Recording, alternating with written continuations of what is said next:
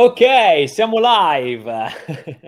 Buonasera aspiranti fotografi e benvenuti a questa nuova puntata di Convivium. Questa è una puntata super speciale e non solo perché abbiamo un ospite tra quelli che proprio più sono piaciuti, un sacco di gente mi ha scritto dopo la nostra intervista nel tempo e tra l'altro non vedevo l'ora di incontrarti e questa è un'ottima occasione, io ne sono felicissimo perché questa puntata è in collaborazione con ANFM, l'Associazione Nazionale Fotografi Matrimonialisti, e nello specifico parleremo di una convention stratosferica che si terrà dal 15 al 18 marzo a Matera e lo faremo insieme a Guido Harari, che sarà anche lui lì come master per un progetto pazzesco di cui tra poco parleremo. Pazzesco dici tu? Ciao Marco. Ciao, benvenuto. Come stai? Bene, benissimo. Va bene? Voi, tu? Ah, benissimo. Sono gasatissimo per questa cosa, non vedo l'ora di incontrarti dal vivo, di poterti abbracciare finalmente. Ah, fantastico. Sì, anche perché ci siamo già parlati, però ancora in tempo di pandemia, quindi non siamo ancora visti di persona. Esatto, e non vedo l'ora di farlo. Il 15, dal 15 al 18 a Matera, a questo evento bellissimo. Però per raccontarvelo nel miglior modo possibile, direi vi mando questo breve video per farvi vedere che figata di evento sarà.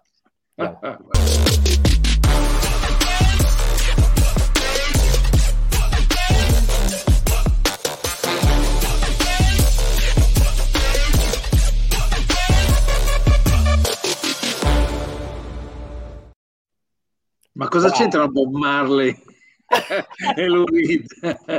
Bellissimo. Con la convention dei matrimonialisti.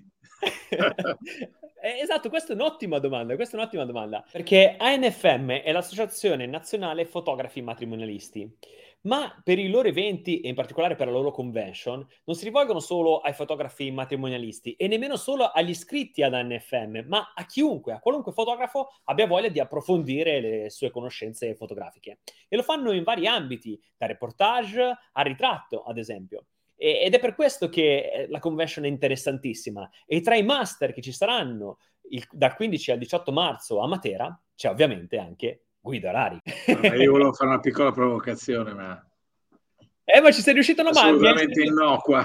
Mi è servito in realtà una palla perfetta, perché è giusto come osservazione. Anch'io per tanto tempo, tra l'altro io sono stato iscritto a NFM, sono iscritto a NFM da anni ormai, e inizialmente era proprio rivolto solo ai fotografi. Invece con questa nuova visione un po' più ampia stanno aprendo anche tutti gli altri, facendo queste convention, questi eventi in giro per l'Italia che sono aperti a tutti, quindi chiunque voglia partecipare può andare, ed è molto bello sia per i fotografi di NFM che hanno uno sguardo più ampio sulla fotografia, non solo ridotto a quella dei matrimoni, sia per gli esterni che vogliono comprendere un po' di matrimoni ma anche vedere una convention che parla anche di altro, no? Tu credo non parlerai di matrimonio, mi pare. Non nel senso più canonico, ma insomma, guarda, la fotografia di matrimonio è ormai un'arte a sé. Non si debba pensare sempre alla foto classica con la coppia, la famiglia, gli amici, insomma. No, ormai è diventata un'arte. Faccio un nome tra tanti, Franco Carlisi è un bravissimo fotografo siciliano e fa dei reportage e dei ritratti molto particolari, e l'idea di questo genere di fotografia è di entrare proprio nelle pieghe della personalità dei soggetti, no? E raccontare le storie, le emozioni, e non semplicemente portare a casa le cartoline di un evento. Adesso sto facendo uno spottone per la categoria. Bellissimo, meno male. Ho visto veramente dei lavori veramente incredibili. Beh, tra l'altro Franco ha fatto il libro Il Valzer di un giorno. Esatto, ecco, mi riferisco proprio a quello.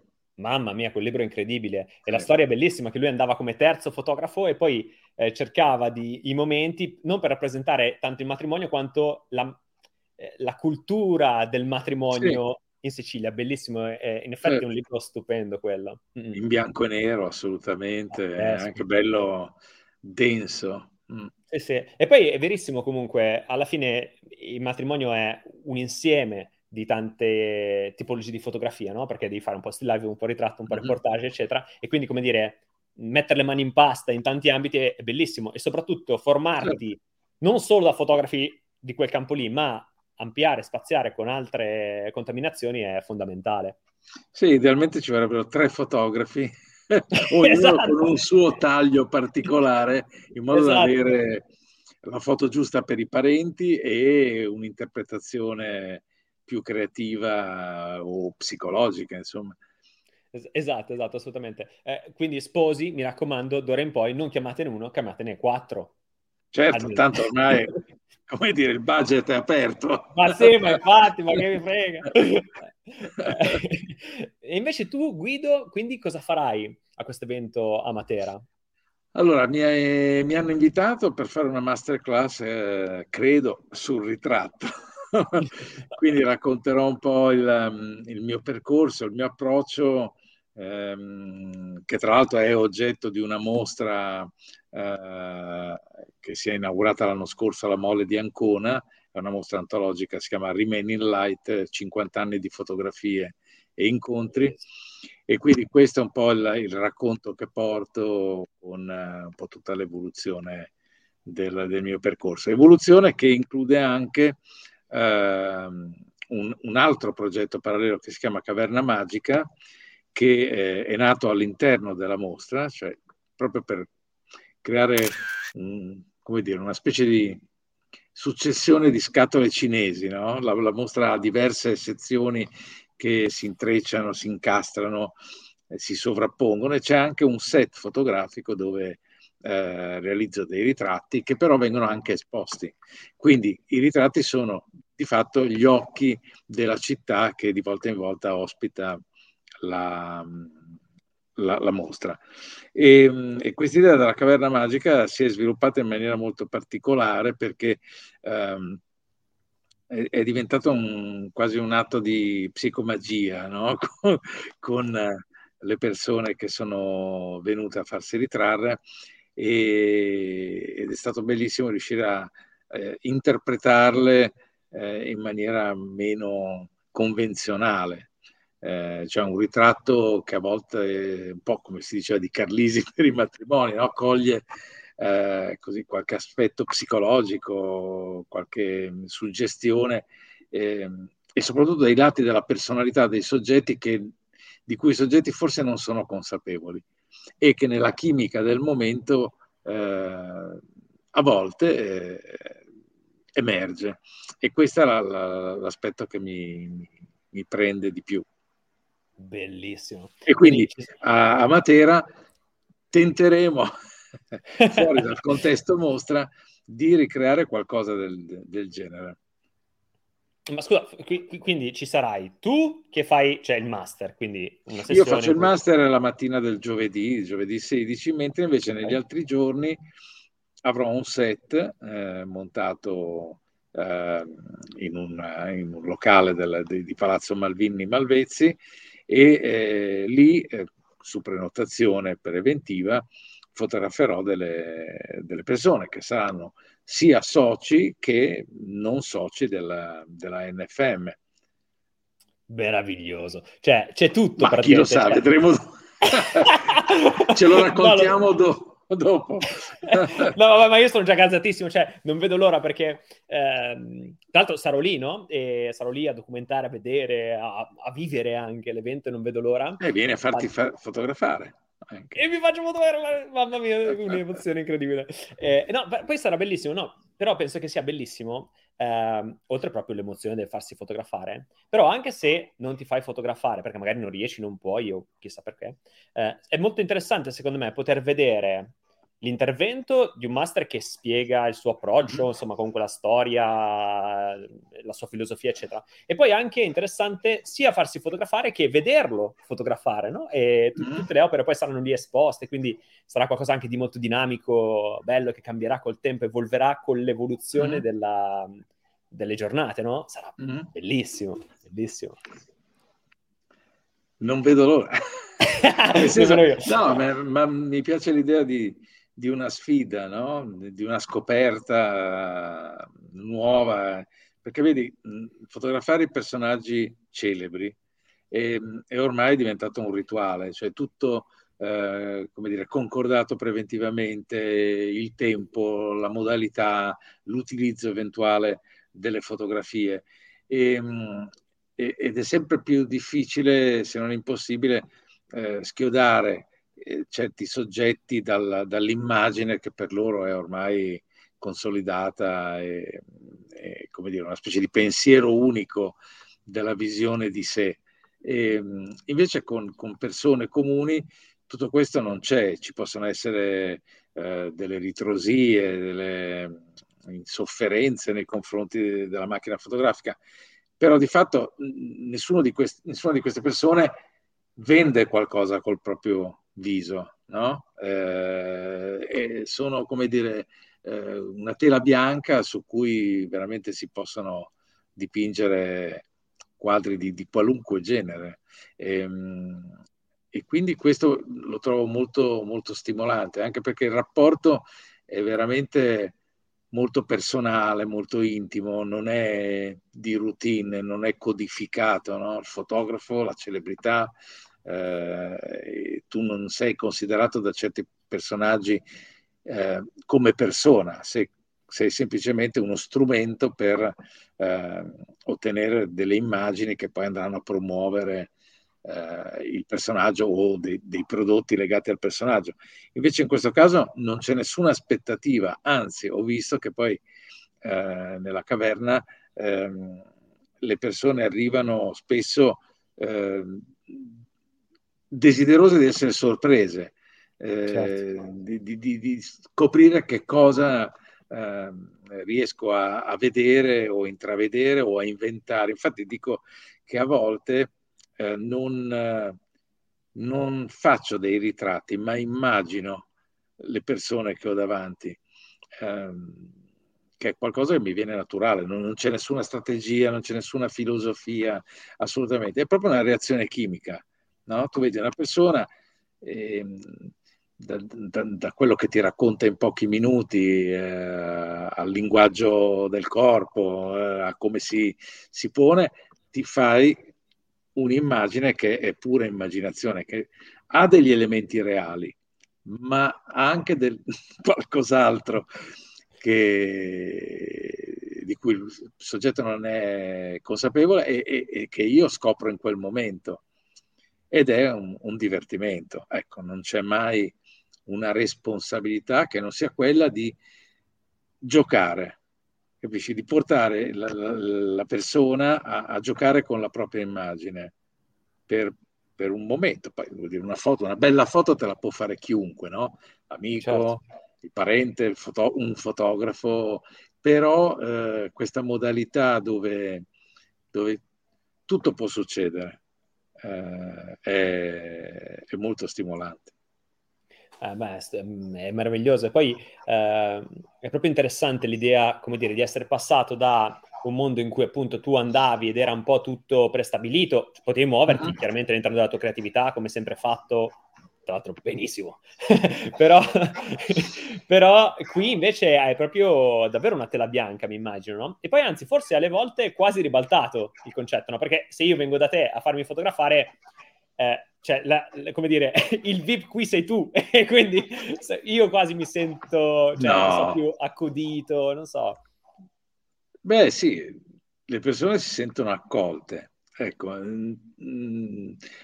È successo quello che è successo ad Ancona e che succederà prossimamente anche nelle altre mostre, perché poi quest'estate dovremo portare la mostra a Ferrara, al Palazzo dei Diamanti, e ci sarà di nuovo la caverna, quindi si ripeterà il miracolo. Però la cosa... Adesso mi sono perso, parlando di la parola miracolo mi ha bloccato. No, dicevamo il fatto che... Ecco, no, la cosa fantastica è che c'è un rapporto intimo che si crea il più delle volte, ma in maniera istantanea, è proprio una reazione, no? Infatti io ho sempre detto di considerarmi più una cartina di tornasole che un fotografo che progetta, programma le sue immagini, cioè nel momento in cui ho l'altra persona davanti si avvia subito una reazione istantanea e in base a quella nascono certe immagini.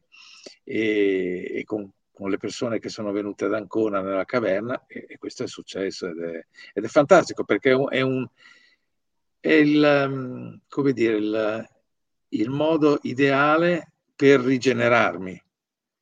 Cioè io amo molto azzerarmi ogni volta che faccio la foto, un ritratto, non mi interessa essere seriale, capisci? Cioè riprodurre uno stile, un approccio, un sistema di luci o quello che è.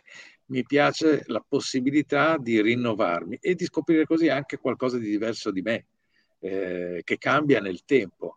Per cui magari ho quelle luci, quel set, eccetera, ma rispetto a 10 anni fa non sono la stessa persona e quindi reagirò in un altro modo rispetto a come avrei fatto le foto 10 anni fa. E questo per me è un segreto di lunga vita.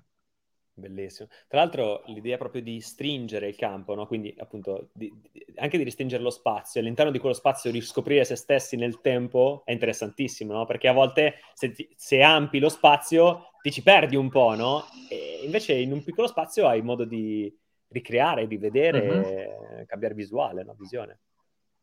Sì. E tu come... cioè come ti è venuta questa idea, come dire, anche della Caverna Magica, proprio di chiamarla così, che...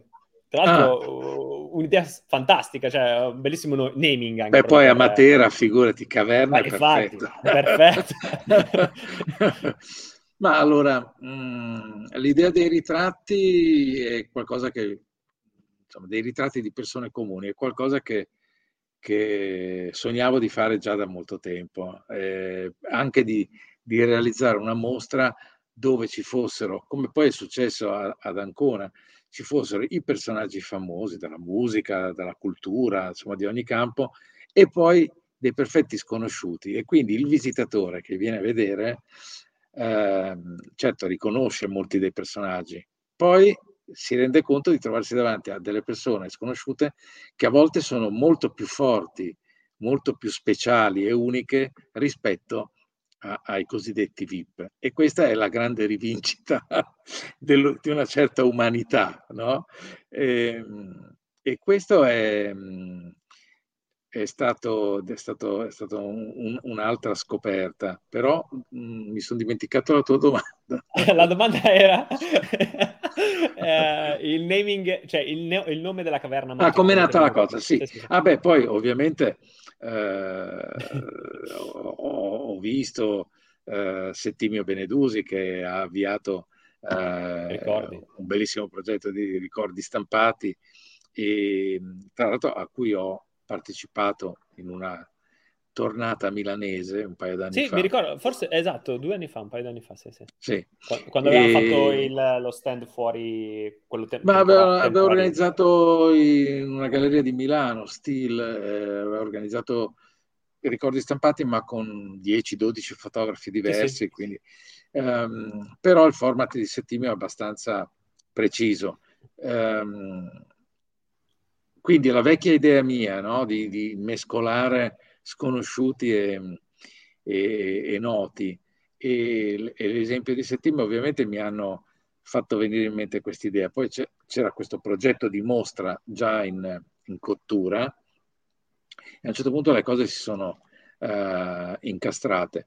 Caverna Magica perché ho sempre immaginato questo spazio come, vabbè, la caverna di Platone, se vuoi, adesso non voglio fare grande letteratura o filosofia, però la caverna perché tu sei comunque quasi al buio, sei in un ambiente molto raccolto, molto intimo, con una luce che illumina il soggetto. Magica perché non so descrivere diversamente quello che succede. Con la chimica di cui parlavamo prima, si producono spesso, non sempre, comunque delle magie.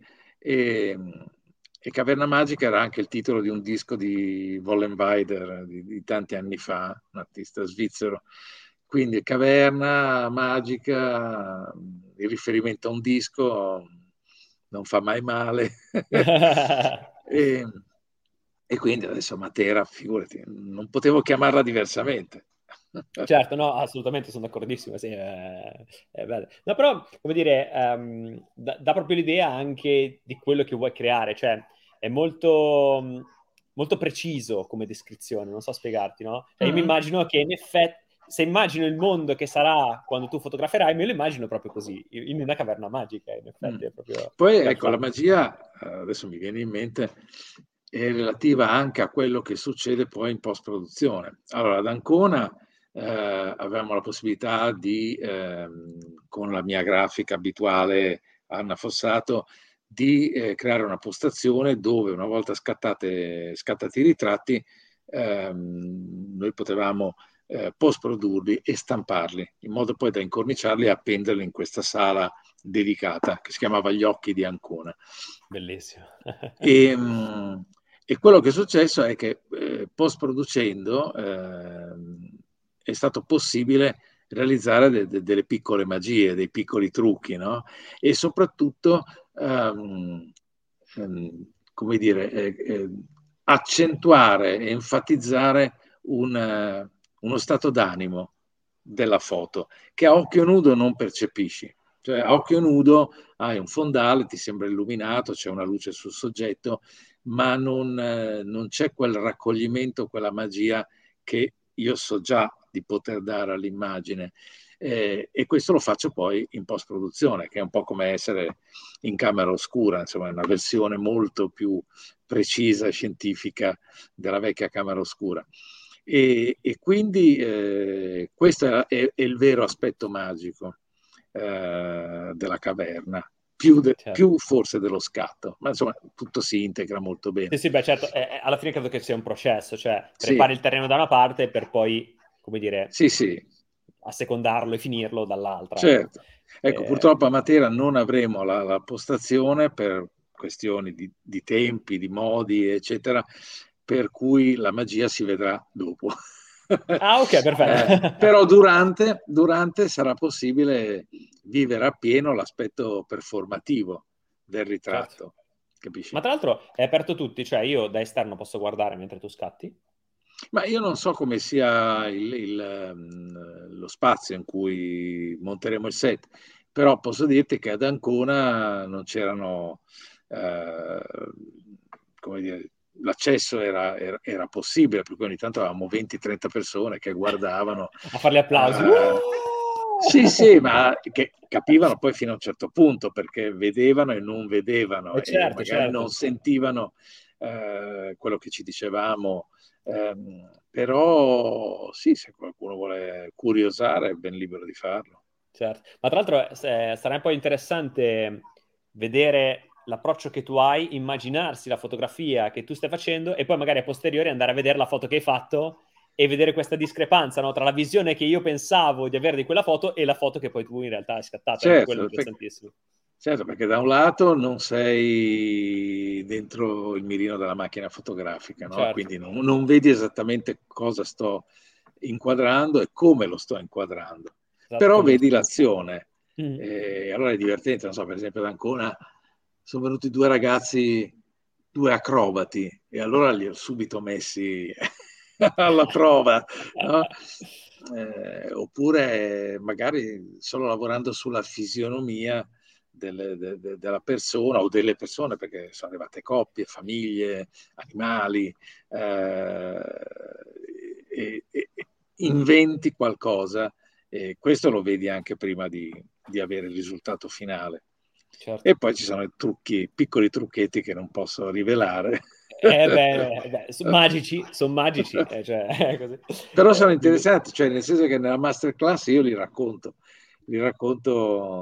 cioè non ci sono segreti. Secondo me chiunque voglia tentare una strada percorsa da qualcun altro, la percorrerà in maniera diversa. E ognuno... anche suo malgrado finisce per personalizzare, quindi abbiamo tutti comunque copiato, abbiamo tutti avuto ispirazioni, quindi non c'è niente di segreto. Io credo che la cosa bella sia, come dire, vedere gli strumenti e poi tirare a sé quelli che sono più interessanti per te, e poi di questi fai una mescolanza e li reinventi a modo tuo, no? Certo. È questa la cosa, cioè non è il ok, vedo lui, lo faccio solo come lui, ah, sono bravo, tanto no, lui la farà come lui meglio di te perché lui è lui. No, ma poi guarda, tanto ormai tutto è, come dire, già stato detto, è già stato fatto, ma voglio dire, tutto è a disposizione di tutti, no? Sul web, ovviamente. Però io non sono un purista dell'immagine, a me interessa l'emozione finale, e che ci sia una situazione che mi permetta di cogliere un'emozione, che non me la frantumi prima del tempo, no? E, però a volte, per esempio, ho fatto un grosso lavoro sulle foto che sono esposte in mostra, ma a volte con delle contaminazioni, dove magari prendi la scansione di un negativo di 30 anni fa e lo stratifichi, lo mixi, si direbbe in linguaggio musicale, con una foto fatta col cellulare, e ottieni un altro livello di espressione o di espressività. E questo è quello che, insomma, cerco di dire un po' a tutti, cioè anche nei workshop, cioè di avere sì una cultura visiva che non sia solo fotografica, che sia a tutto campo, no? Però al tempo stesso di sperimentare, di manipolare e di liberarsi, ecco. L'arte deve essere una cosa che libera e si libera, altrimenti è imitazione o convenzione. Ma poi credo che questa è un po' il paradosso della gabbia d'oro, no? Cioè, se tu imiti qualcun altro, o comunque ti ispiri totalmente perché dici, ah, voglio fare quella cosa lì, succedono due cose. Allora, o ti va male, cioè tipo fai quella roba lì e non ti caga nessuno perché la fai male, e quindi vabbè, sei depresso perché pensi di non essere capace di fare le cose, semplicemente probabilmente seguendo qualcosa di qualcun altro non riesci. Oppure la cosa peggiore è se ti va bene, perché ti va bene ma ti ingabbi in una cosa che però non senti tua davvero, e quindi arriverà un certo punto in cui tu ti sentirai, come dire, ingabbiato in una gabbia d'oro, appunto, cioè in qualcosa che tu hai creato che però non senti tuo, no? E quindi però senti di dover rispettare quella roba lì, perché ormai se hai avuto successo per quella cosa lì, quindi sei ingabbiato lì. Perciò non è mai una buona strategia, no? Piuttosto la strategia è testare, prendere, assimilare, rielaborare e poi, come dire, buttare fuori nel tuo modo unico, no? E sperimentare. Ma sai, questo è valido per quello che riguarda la fotografia, diciamo, artistica, no? Poi c'è la fotografia commerciale, che è un altro ambito, che è quello in cui mi sono mosso per molto tempo, ma dove, per esempio, c'è un'esigenza di riconoscibilità. Io mi sono confrontato anche con degli agenti all'estero, soprattutto, che erano, non voglio dire spaventati, ma disorientati dall'eclettismo del mio portfolio, perché a me piace fotografare in un modo un certo tipo di persona o di personaggio che chiama una certa soluzione, no? Di luci, di forma, eccetera, e poi cambiare radicalmente. Quindi, oltretutto, per me il fotografo deve fare proprio un passo indietro rispetto al soggetto, non deve essere preponderante, farsi riconoscere subito. Vedi un ritratto e dici, ah, questo è un ritratto, che ne so, di Corbyn o di, non so, La Chapelle, per dire, no? Fotografi che hanno comunque un loro mondo visivo molto preciso, in cui i soggetti diventano attori o addirittura comparse, no? Scompaiono dentro questa dimensione. A me interessa esattamente il contrario, cioè la foto si crea nell'incontro col soggetto, in base al soggetto, e quindi per me l'eclettismo, cioè, mi interessa non essere riconosciuto. Quando vedi una mia foto, ah, questo è Harari, no, questo è il soggetto, fotografato da chi? Questo viene dopo, però devi riconoscere il soggetto, non il fotografo, dal mio punto di vista. Certo. E invece tutto il tuo percorso, come dire, a fotografare artisti, personaggi famosi, eccetera, quanto ti ha aiutato poi a fare questo invece percorso, cioè ritornare a fotografare persone comuni, diciamo, tra virgolette? Ma mi ha aiutato nel senso che a un certo punto mi sono stufato. Beh, cioè, sì, giusto. In un percorso così lungo, 50 anni, non sono cambiato solo io, è cambiato proprio il mondo, è cambiata la fotografia, tante cose si sono disallineate o altre invece si sono incastrate. E quindi diciamo che a un certo punto mi sono stufato, mi sono dedicato per esempio alla realizzazione di libri, di mostre, ho aperto una piccola galleria fotografica, Wall of Sound, ad Alba, dove nel frattempo da Milano mi ero trasferito, e quindi c'è stato un percorso molto articolato, no? In cui a questo punto mi ha appassionato molto di più lavorare sugli archivi di altri fotografi che sulle mie foto, che ormai per me erano passato, no? 5 anni fa mi hanno proposto questo progetto di mostra, poi c'è stato il Covid e quindi i tempi si sono dilatati, ma nel frattempo io avevo ricominciato a fotografare, ma un genere di fotografia che avevo un po', come dire, in cui non mi ero lasciato coinvolgere mentre nel periodo dei grandi ritratti, insomma negli anni 90, primi 2000, eccetera, cioè delle foto di street, se vogliamo, ma non Vivian Maier, insomma, foto molto astratte, forme antropomorfe che trovavo in natura, crepe, delle trame particolari, che poi ho cominciato a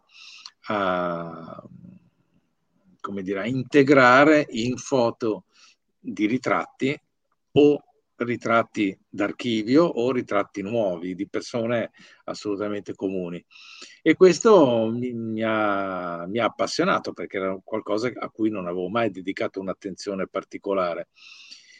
E da qui alla caverna il passo è, direi, breve. Quindi a un certo punto il desiderio di fotografare personaggi comuni, persone comuni della vita reale è diventato un progetto. Questo è. Bellissimo. Appunto, immagino che comunque tutta quella gavetta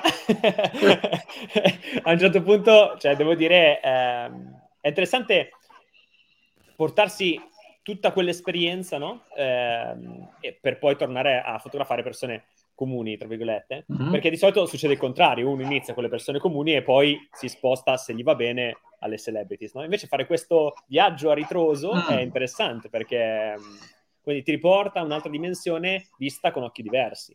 Sì. E anche il fatto che non so se è l'età, se è il momento attuale, c'è bisogno di ritrovare un'autenticità. Vuol dire, i social sono tutto fuorché autenticità, cioè c'è una proiezione di sé che è molto spesso artificiale, e quindi anche il desiderio di ritrovare un contatto diretto dopo questi 2 anni di pandemia.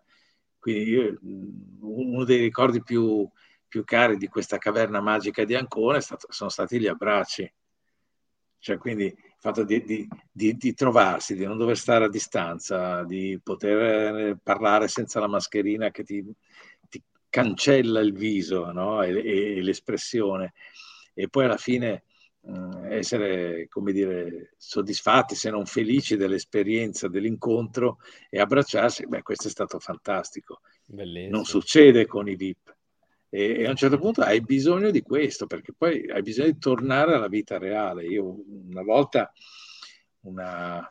quasi 20 anni fa, ebbi l'occasione di seguire 2 progetti con dei medici, e fu un'esperienza che ho benedetto, perché finalmente la vita vera, capisci? E non persone che si imbizzarrivano perché non volevano sorridere o non volevano dare una certa immagine di sé. Basta, bisogna far piazza pulita di tutto questo e tornare alla verità, a una verità che per me è importante, e con persone per le quali scopri che quella stessa verità è altrettanto importante. Bellissimo. Guido, allora, io non vedo l'ora, proprio così, cioè sono elettrizzato, davvero non vedo l'ora, cioè sono qua che penso, ma quanto manca di vederti, insomma, di stare insieme e poi di vederti sia durante la convention, quindi quando farai il tuo intervento, e poi anche di vederti all'opera, insomma, e poi vabbè, insomma, vedere questa Caverna. Mi raccomando, tu hai una bella camicia bianca, però okay, vieni con qualcosa di scuro. Okay, perfetto. E lo dico anche a tutti quelli che ci stanno seguendo e che magari si stanno facendo tentare l'idea di farsi fotografare: venite per favore vestiti con qualcosa di scuro, per una questione proprio di estetica, luminosità. Cioè, lo scuro permette di concentrare la luce sul viso. Invece quella camicia io non riesco a guardarti in faccia perché sto guardando quella camicia. Esatto. Giusto. Allora, ricordiamo che la convention è dal 15 al 18 marzo a Matera. Se volete iscrivervi, vi lascio i link ovunque, qua sopra, sotto, in descrizione, eccetera. Ci saranno 4 master, di cui uno appunto sarà Guido Harari, e ci sarà la possibilità di farsi fare i ritratti, vederlo all'opera. Sarà davvero una figata. Tra l'altro ci sarò anch'io, quindi se volete venire ci conosciamo anche di persona, più di così cosa volete. Bellissimo. E poi è un'occasione comunque anche per chiacchiere non ufficiali. Esatto, cioè, bravissimo. Sono come dire, giornate che si vivono un po' insieme, no? Sì, questo è un aspetto molto interessante. Ricordi, curiosità. È un aspetto molto interessante perché proprio per come è stata strutturata non è solo il classico, non so, workshop o convention in cui vai, vedi, esci e c'è questo distacco tra te e i master e comunque le persone. In generale è proprio stata studiata anche per, come dire, vedersi, stare insieme, andare a bersi un bicchiere di vino tutti insieme, cioè quindi vivere proprio l'esperienza a 360 gradi. E davvero, cioè, non vedo l'ora, sarà davvero bellissimo. Bene, io ti saluto, ti ringrazio. A Matera poi, cioè raga, ma di cosa stiamo parlando? Cioè, no, vabbè, potrebbe essere anche la cosa più noiosa, ma a Matera. Esatto. Quando finisce tutto c'è Matera. Cioè, no, esatto. Una bellezza assoluta. Bellissimo. Io, Guido, ti ringrazio di cuore per essere stato qui. Grazie a te, grazie a tutti voi che avete seguito fino adesso. Non vedo davvero, continuo a ripeterlo, ma davvero non vedo l'ora di incontrarti e di abbracciarti finalmente, anch'io non vedo l'ora. Esatto, così. Ti mando un abbraccio virtuale in questo momento che poi ti darò, e saluto tutti. Vi ricordo appunto che se volete partecipare e venire anche voi, vi lascio i link ovunque, potete iscrivervi, ne vale davvero la pena. Un abbraccio. Ciao. Grazie mille, un abbraccio a tutti. Ciao.